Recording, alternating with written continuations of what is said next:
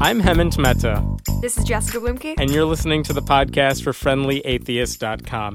We're here today with Joe Jervis, the prolific blogger at joemygod.com, quite possibly the most popular personal blog about LGBT issues in the world. He's been writing on his site for more than 10 years, a lifetime in the internet world. His site has received multiple awards from groups like GLAAD, CBS News, and The Village Voice, and he's one of the blogs I read on a regular basis. Joe, thank you so much for joining us. Thanks for having me. Okay, so here's here's the question I just want to start out with. You post so much. You are on top of all the news in the LGBT world. How do you I'm sure you've gotten this question before. How do you do it? Like do you have a regular job? How are you on top of everything at all times? Uh, I do have a, a jobby job, as I call it, but I'm home office in that job. And that job is also in the LGBT news world, and I am the uh, national editor of the National Gay Pride magazine. Uh, that title, of course, only publishes once a year, which leaves me a lot of free time uh, to do the blog. Uh, it takes us about four months to put the magazine together, so uh, I'm, I'm, I'm pretty much free uh, to do the blogging full time uh, the rest of the year. And fortunately, the powers that be at Pride Magazine are very supportive of the blog, and in fact, uh, we partner uh, um, synergistically on different projects. so it works out. It, it, dovetails very nicely. So you don't have to worry about any uh, a conservative activist calling your boss and saying you need to get rid of Joe. He writes about these oh, things. oh, I, I, you know, in a, in a sick way, I kind of wish they would. Just to hear what the boss would he'd, say. He'd get a kick out of it. Yeah. Uh, no, the publisher uh, uh, is very supportive, and uh, he's a daily blog reader. And in fact, sends me news tips all the time. So, what was the evolution of your blog? Did it start as just a literal personal blog for yourself, and then it grew from there? Or did you, I mean, did you have designs to take over the world from the beginning? Absolutely not. Um, to be honest, uh, uh, my longtime readers know this. The, the, blog got its start when I got kicked off of a gay dating site. uh, because instead of saying, you know, I am this and I'm looking for that, I was writing sort of pithy uh, snarky, you know, takedowns of the whole gay dating site phenomenon. snarky on and, the uh, internet? I know. finally, finally, they had enough of me and, and, wrote to me, and they said, you know, this is supposed to be about hooking up. and uh, they they not so gently suggested I start a blog, and I thought, oh, I have some friends that are doing that. Let me see how that's done. Are your and, friends uh, Are your friends still blogging? Uh, most of them are not. Uh, most uh, I fell into a large family of uh, gay bloggers here in Manhattan, and most of them have abandoned their blogs with the advent of Facebook. That that satisfies their need to vent a little bit more effectively than mm-hmm. maintaining a blog, I think. Uh, but my my my blog in the first few years was basically all uh, a place for my short stories uh, and and just ruminations on the life of a middle-aged gay man in Manhattan and eventually I ran out of fun stories to tell and I started blogging about the news. is that how the evolution happened? Because when I go to your site, it is it is all news all the time. Um, yeah, and it's I, not I, a lot I, of personal. My, my readers, my longtime readers, chide me and say, well, "We want stories. We want stories." And I'm like, every now and then I'll throw them a bone and and put up a new story, uh, but but not too often. Uh, I, I've really gotten completely immersed in in the live news blogging uh, you know, and it's sort of taken over my life, much much to the concern of some of my friends and my social life. let me let me ask you about that because as someone who does something similar, but I guess in a different uh, niche, in a different way, um, I do know what you mean about uh, people being concerned that this is like all you do all the time. but I wonder how do you manage when you are going out with your friends at night? What happens when you do you take vacations because I know if I'm ever not at my computer, I'm just constantly thinking, "Oh my god, what if something happens right now? I should be uh, near it, a computer it's right a sickness. It's a sickness. it really is. It's I, like having I a child. Yeah. Uh, you know, I I travel with a mobile hotspot. Uh, I I can't tell you how much money I've blown on uh, air in-flight Wi-Fi. Uh, just to make sure that I, you know, it just seems like, you know, if if I go to a food emporium, by the time I come back, there's another state with gay marriage. Right, And, I- I, and I've got a hundred emails going, Joe, Joe, where are you?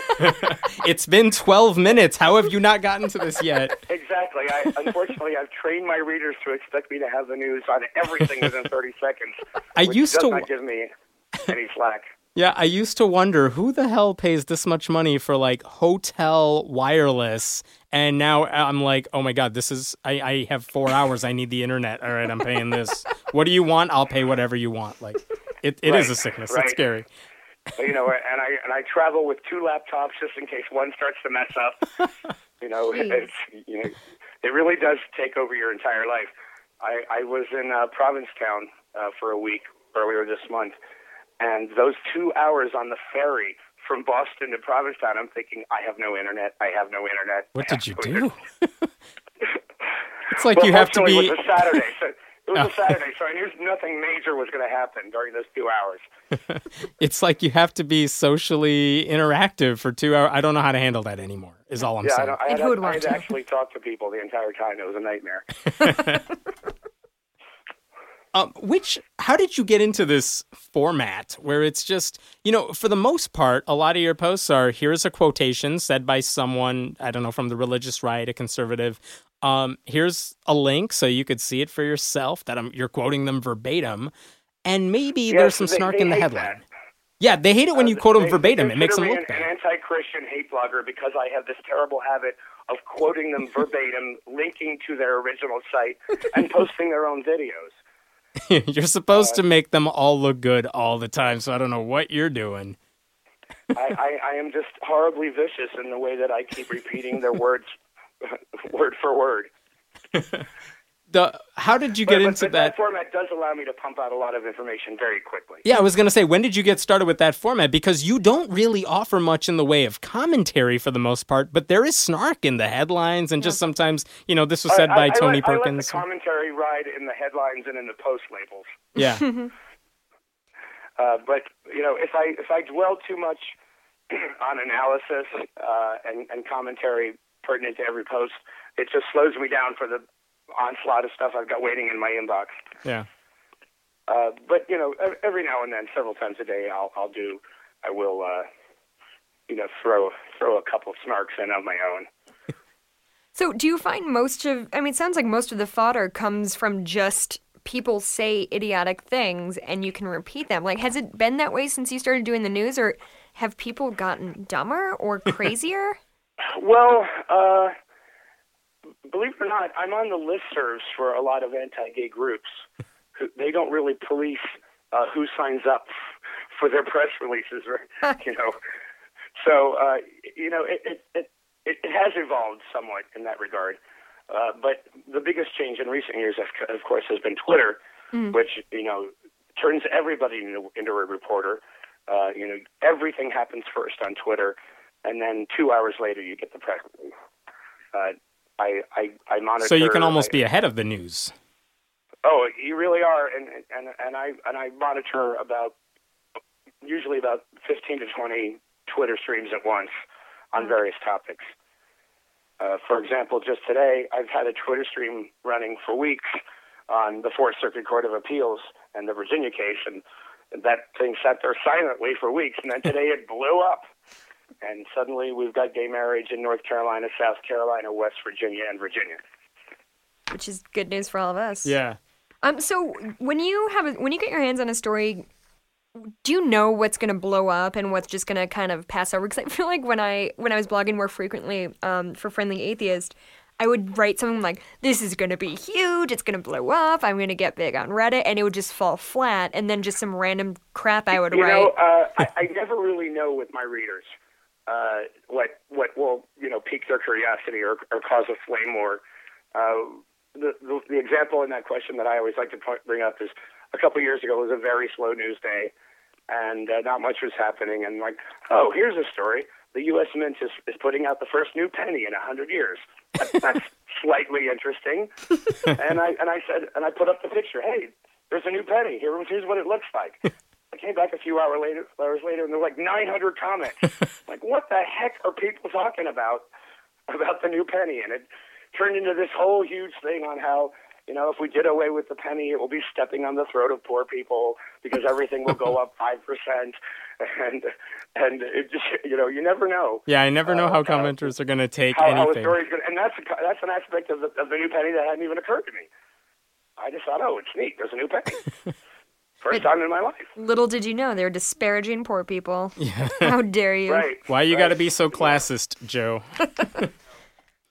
oh, Me, all over. do you ever worry that you know all all these gay marriage cases it's becoming legalized in these states so quickly that i mean right now we're we seem to be on the cusp of all these gay rights issues within a few years maybe uh, it'll be legal everywhere you know hopefully but a lot of these cases are going to start dwindling do you ever worry about that that uh, within a That few I'm years going to run out of things to write about. yes Uh, well, yes and no. Uh, yes, in that we are, as you say, on the cusp of achieving the full federal civil equality that our Canadian neighbors have enjoyed for 10 years. And what happened in Canada is that a lot of LGBT rights groups sort of, you know, folded up shop. Uh, there will always be a need for watchdog groups. You know, just because the Civil Rights Act of 1964 was passed by 50 years ago doesn't mean we still don't need the NAACP. Uh, so even when full federal equality is achieved, and I'm and I'm very confident that will happen within the next few years, uh, there'll still be a need for watchdog groups.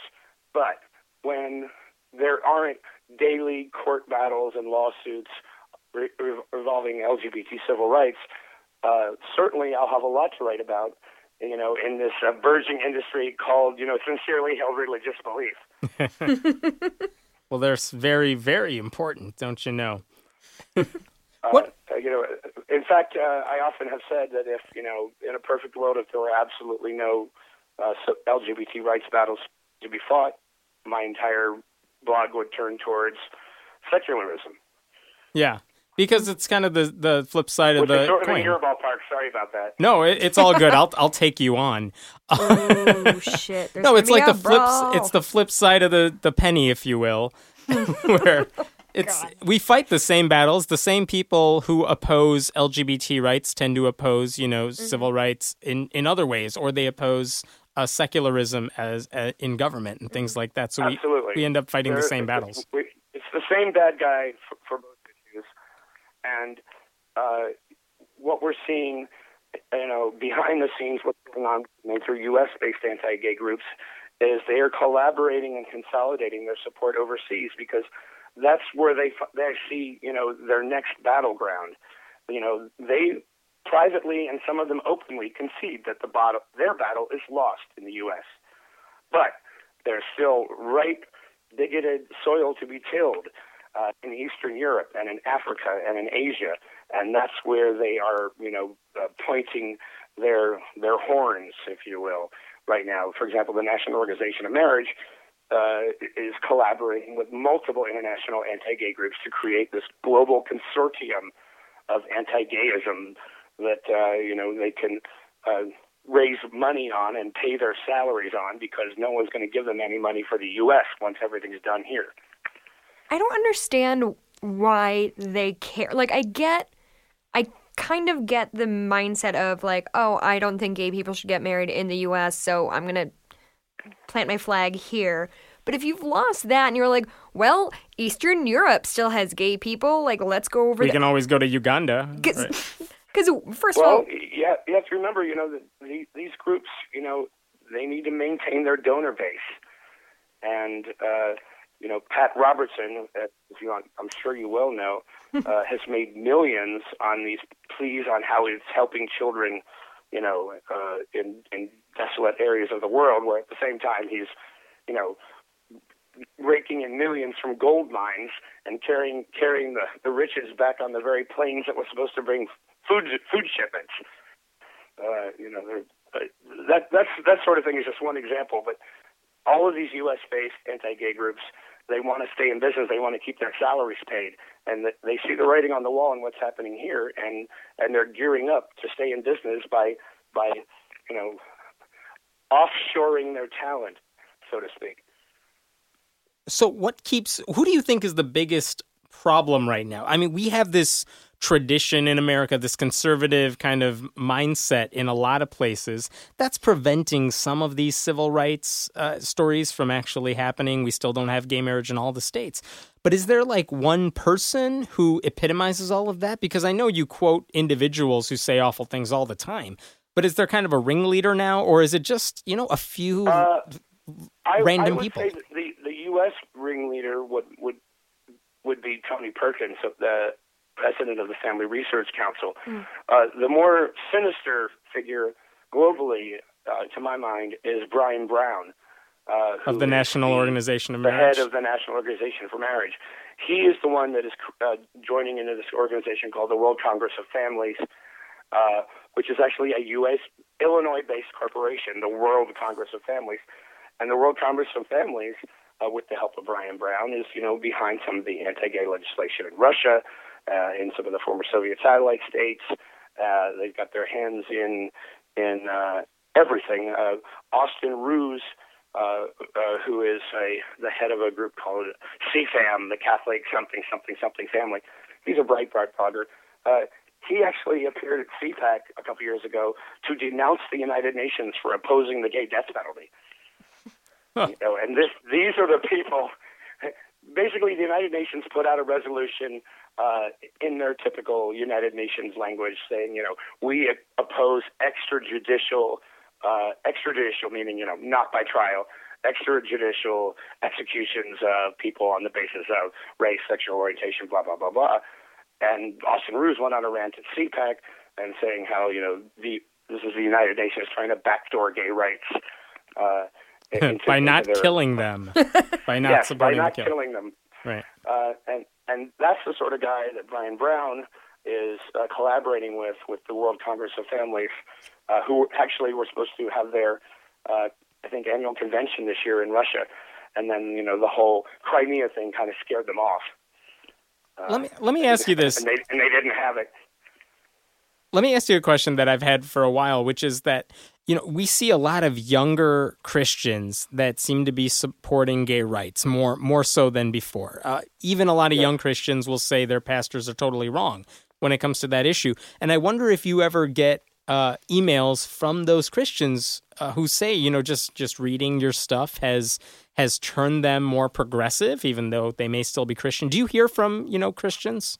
Uh, I, I do hear from Christians, but I tend to hear from gay Christians uh, who tell me, you know, don't be so hard on all of Christianity. We're all not like that. There's there's the Dan Savage back group called NALT. NALT.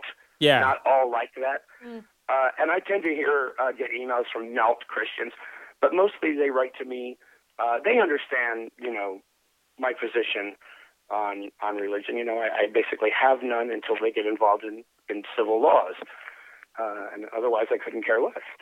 Uh, and so they'll write to me sometimes uh, and say, you know, oh, you know, by the way, here's actually a positive uh, Christian story, and now they'll send me a link to a story about a, a pastor who's accepted his son, or a congregation uh, that you know rebelled when someone tried to fire their gay choir director, and and, I'm I'm happy to to pass along those sort of po- gay positive religious stories, as few as they tend to be these days. But but no, I, I don't tend to hear from straight Christians, uh, except uh, sometimes they send me things in the mail. Yeah. Well, when the best story you can come up with is a guy didn't disown his son, I feel like the bar is really low. Right, right. That that that is a, a, a pretty sad statement on its face. Uh, but you know, but but you know, if we're going to get anywhere, we have to recognize that you know there are people people who are Christian and stay Christian and will always be anti-gay, and and yet when they have a gay son or a gay daughter or they officiate at a gay wedding, you know that is an advance in, in a way. Do you? Uh, one of the most vocal anti-gay mayors in France uh, during the entire Manif pour tous, you know, daily riots in the streets. Uh, he just officiated at his own son's wedding a few Oh, days wow. ago. And his statement was, I'm never doing this again, and I'm still against gay marriage, but he's my son, and so shut up.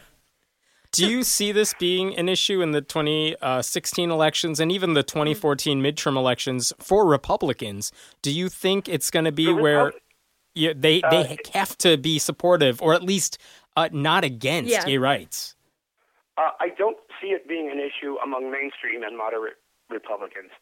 Uh, uh, Speaker of the House John Boehner had nothing to say when President Obama signed the LGBT executive order this week. They asked him point blank, "What did he think about it?" He says, and he says something like, "The president signs a lot of things." you know. Uh, meanwhile, you know, anti-gay groups are going nuts, screaming their heads off. Uh, we will always have opposition from uh, the Tea Party, you know, far-right extremist element of the GOP, and uh, unfortunately, there's you know dozens of them already in Congress and, and dozens of them more in the wings for the midterms, although we have seen some positive sh- uh, signs that uh, the Tea Party is not necessarily uh, making any more yeah. headway, uh, especially among moderate and centrist Republicans. But by the 2016 elections, it's going to be a non-issue. It's going to be dead. The Supreme Court will have ruled by next summer. We'll have na- na- nationwide national uh, uh, uh, marriage equality, mm-hmm. and and that'll just be something you know in the history in the history books and, and not worth even you know turning into a campaign slogan. At worst, or, or at best, I should say, I could see people campaigning, you know, and he was against gay marriage. Can mm. you believe that? yeah. You know, that that's really the only tool that that it'll the only uh, tool that it, it'll be used for. I think by 2016. So, do you think you know, say by 2016, gay marriage is legal, all 50 states? So, do you think the next step is going to go back and look at what is a sincerely held belief and who gets to say what? Do you think that's kind of the next battle people are going to have to fight? Uh, I'm sorry, say that again. So, um, say if gay marriage is passed across the country, uh, it mm-hmm. usually still has that caveat of, with the exception of sincerely held beliefs. So, do you think that's going to be the next battle of establishing what is or is not a sincerely held belief? Uh, the, ne- the next battle is, is definitely going to be in the realm of public accommodations. Uh, currently, only 21 states uh, by by statewide statewide fiat ban uh, anti-gay discrimination in housing, employment, uh, public services, etc. 29 states in 29 states, it's perfectly legal to fire someone for being gay, or refuse to hire them, or refuse to rent to them, or refuse to serve them in your restaurant. Uh, uh, ENDA, which you know, the Employment Non-Discrimination Act, which has basically fallen apart uh, even the national gay groups have stopped backing it, was going to address one aspect of that, and that was just employment. Uh, what we really need uh, is an amendment to the Civil Rights Act of 1964 and just doing what Idaho activists say their slogan is add the four words. Now, the Civil Rights, of 1964, Civil Rights Act of 1964 protects people on the basis of religion, gender, race, national origin, etc. And all we need to add is four words: sexual orientation and gender identity. Boom, and we're covered under everything that Christians have been covered under for half a century. Mm-hmm. That's going to be a really that's a really big ask, though. Uh, and a, and uh, I'm hearing that even some hardcore civil rights activists are very leery of broaching any amendment of the 1964 Civil Rights Act because of what people might try to put in as well as as you know adding the four words. The writers on the that that amendment or something. Right. They would you know they would insert a poison pill, uh, something that weakened it. You know mm. in other aspects.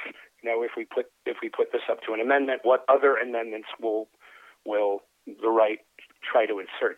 And I think that's probably a valid fear. And and I don't uh, you know this whole this whole aspect of the possibility of amending the Civil Rights Act you know, is really new, and, and there hasn't been a lot of chatter about it, and I, and I don't know what the answer to that is. Let me change gears for a second. Uh, what is your relationship with other LGBT bloggers, other figures in the LGBT community, civil rights pioneers? Uh, do, are you friends with them? Do you talk to them? Who are your people? I guess.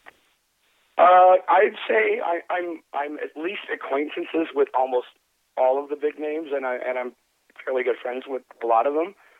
Uh, a lot of them feed me tips. A lot of them cite my work. Uh, and, and everyone on our side of the screen is very generous about sharing credit and, and, and you know, spinning ideas back and forth and, and crediting each other's sites. Uh, I'm, I've appeared on Michelangelo Signorile show on Sirius XM uh, quite a number of times. I've been on some uh, NPR slash PBS uh, radio shows around the country from people who actually read me and write sites of their own.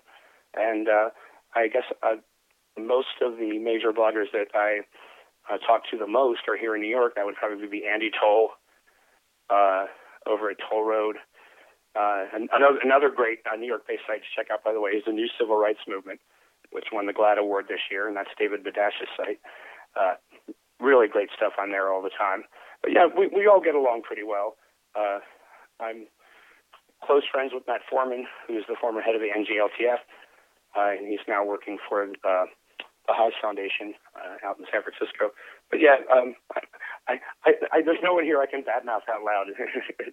no one comes to mind at the moment, anyway. So, what would you say are the biggest problems you face in, in the community? That the gay community faces amongst ourselves. Or, yeah. Or? What, what do you What do you think is the most divisive? I guess mm-hmm. you know within the community. Well, uh, probably a lot like secular humanists or atheists.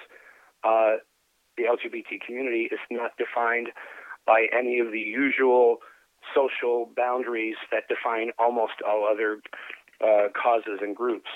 Uh, we are of all nationalities, of all religions, of all races, and that often does not provide for you know a very uh, smooth ride sometimes. Uh, for example, on my site, I'm, I'm well known for better or worse that I don't moderate the comments, and sometimes racist gay people say terrible things and transphobic gay people say terrible things. And I tell my readers, you know, we need to own that we have these people among us. They are they are ours. We have to own them, and that that to me is is the saddest and, and probably biggest internal problem pe- gay people have, and and it's fairly intractable. It, it's it's always going to be with us. You know, we have we're we're people from all over the world, a million languages, a million religions, every race, and human nature being what it is, uh, there are gay racists and there are gay transphobes and and you know it's always going to be that way. So in a sense, you're saying you know you have this big tent, but within that tent, you're always going to have these assholes somewhere. yes. Exactly. And how do you deal with them? Do you embrace them or do you toss them out? The way out? I deal with them is I allow them to post freely on my site uh, for two reasons. Uh, one, I think it's uh, very uh, instructive to our, my other readers, that, you know, who may not even think that we have people like that among us. Mm. And secondly, uh, I want these people to be able to see how other gay people treat them and react to them. Is it uh, weird? Know, I, often, Is... I often get asked to go into a post and clean up the thread from from some transphobic or racist gay person, and I'm like, no, I'll leave it in there. You deal with him. Mm-hmm. You show him why he's wrong. I just don't want to ban him from the site. Has that worked? Because I know I've I've had the opposite happen where uh, you know I will just constantly get crap if any of that is in the thread. And on a personal note, I don't want it in there anyway. Right. Um, but I, you know, if they are, it's hard for me to say a racist because I I can't imagine any justification for that one. Mm-hmm. But if someone said something awful, I I may delete it. At the same time, it's kind of one of those if they're talking about it and they say I disagree and here's why. I'm more inclined to listen to it. But it's it's kind of those if it doesn't look like spam, I'm more inclined to keep it. But I know that pisses a lot of people right. off. But I think there's right. a difference between if I I disagree with this or they're just trolling. Right. Because you get we, we no, get trolls you're, once you're in right. a while. If someone's just trolling just to you know disrupt the thread, right? Then I'll, I'll get rid of those people. Yeah. Uh, but uh, that doesn't happen too often.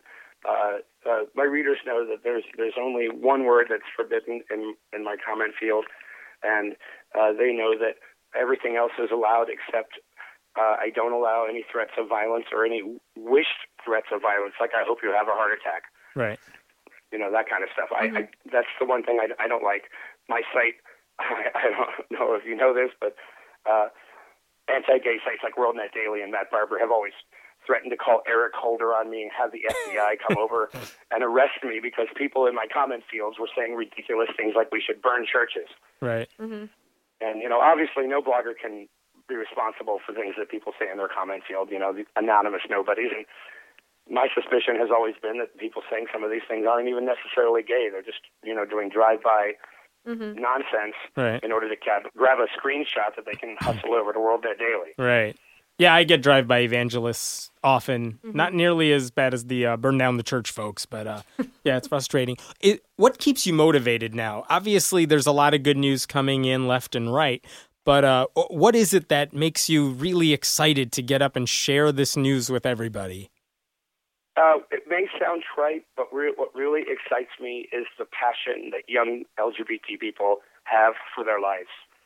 I look back, you know, I'm 54 years old. I came out in the in the uh, mid 70s, and the life that these kids have laid before them right now is it's it's as if we're in a parallel universe.